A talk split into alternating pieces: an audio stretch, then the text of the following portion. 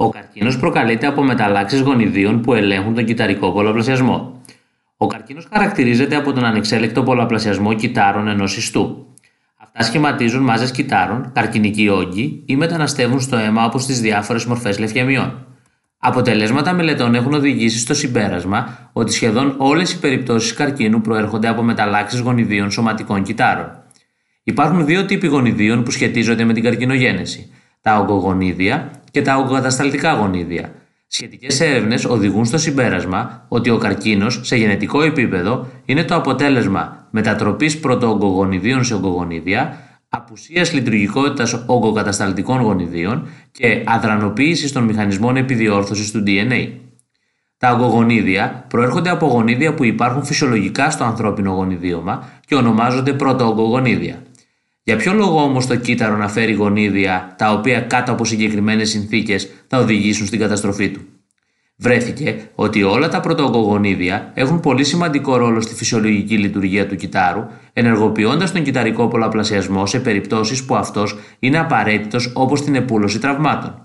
Όμως, διάφορα είδη μεταλλάξεων που μπορεί να προκληθούν από μεταλλαξογόνου παράγοντες μετατρέπουν τα πρωτοογκογονίδια σε ογκογονίδια, τα οποία υπερλειτουργούν και οδηγούν το κύτταρο σε ανεξέλεκτο πολλαπλασιασμό και δημιουργία καρκίνου.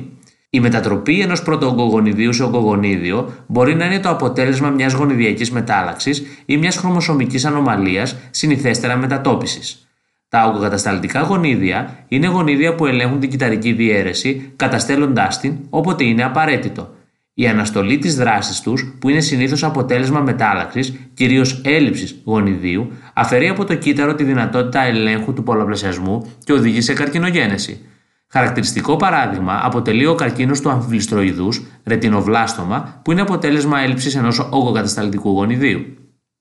Τέλος, βλάβες στους μηχανισμούς επιδιόρθωσης του DNA έχουν ως αποτέλεσμα την αυξημένη συχνότητα εμφάνισης καρκίνου. Τα άτομα, για παράδειγμα, που πάσχουν από μελαχρωματική ξηροδερμία εμφανίζουν πολλαπλάσια συχνότητα καρκίνων του δέρματος, κυρίως στις περιοχές που εκτίθενται στην ακτινοβολία του ήλιου, σε σχέση με τα φυσιολογικά άτομα.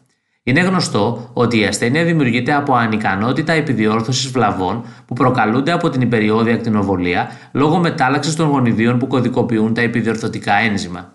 Όπως έγινε φανερό, ο καρκίνος σχετίζεται με αλλαγές στο γενετικό υλικό. Εν τούτης, δεν κληρονομείται ως απλός μενδελικός χαρακτήρας, αλλά είναι αποτέλεσμα αλληλεπίδρασης γενετικών και περιβαλλοντικών παραγόντων. Η πολυπλοκότητα της ασθένειας αυτής σχετίζεται με τα παρακάτω αίτια. Ο καρκίνος, σε αντίθεση με τις κληρονομικές ασθένειες όπως η δρεπανοκυταρική ανεμία, δεν προκαλείται από μία μετάλλαξη, αλλά από τη συσσόρευση αρκετών γενετικών αλλαγών στα κύτταρα. Οι μεταλλάξεις αυτές είναι αποτέλεσμα διαφορετικών περιβαλλοντικών μεταλλαξογόνων παραγόντων, όπως η ακτινοβολία ή οι χημικές ουσίες.